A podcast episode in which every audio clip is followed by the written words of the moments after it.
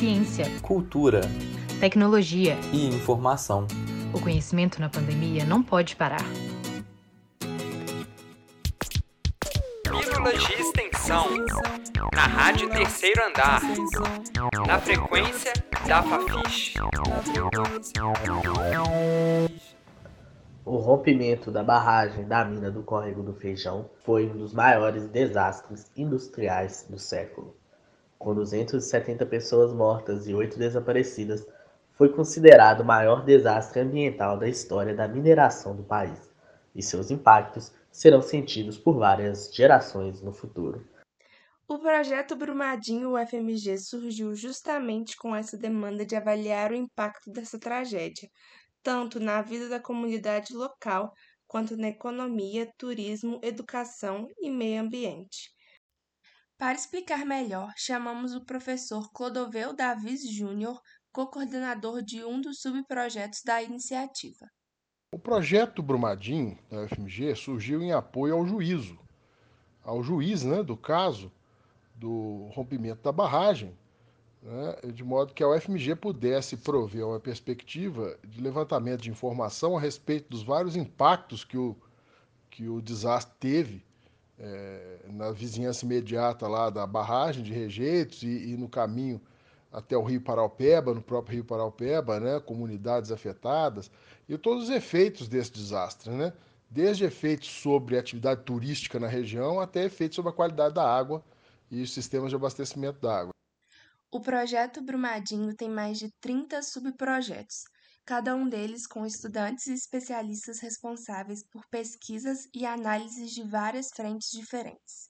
O professor Clodoveu, por exemplo, é co-coordenador da plataforma Brumadinho, que é um instrumento de acesso aos dados dos processos judiciais relacionados ao rompimento da barragem. A ferramenta serve não só como uma forma de prestação de contas, mas ela também trabalha para tornar todas essas informações mais acessíveis ao público. Bom, eu trabalho na plataforma Brumadinho, foi criada dentro do escopo do projeto como sendo o lugar para onde essa informação toda converge. Nós estamos trabalhando, incorporando na plataforma todo o conteúdo do texto, de texto, né, do, do processo, dos processos é, relacionados ao caso, né?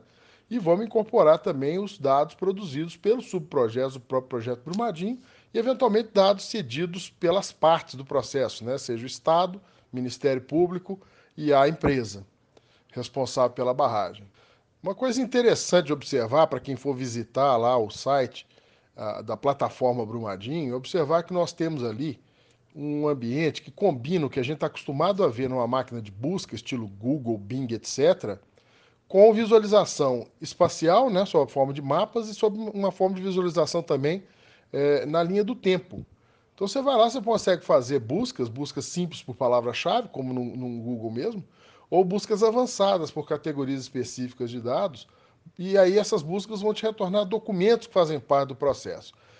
Então, nosso papel aqui, a plataforma Brumadinho, é de gerenciamento de informação, de organização e gerenciamento de dados relacionados ao desastre, em todos esses aspectos que vão ser produzidos por outros grupos de trabalho aqui dentro da universidade.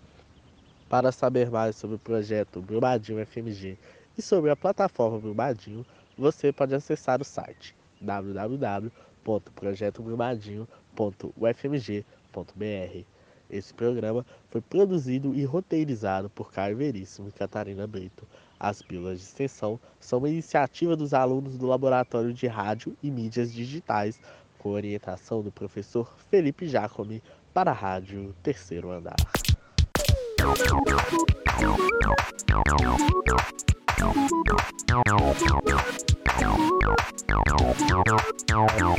you.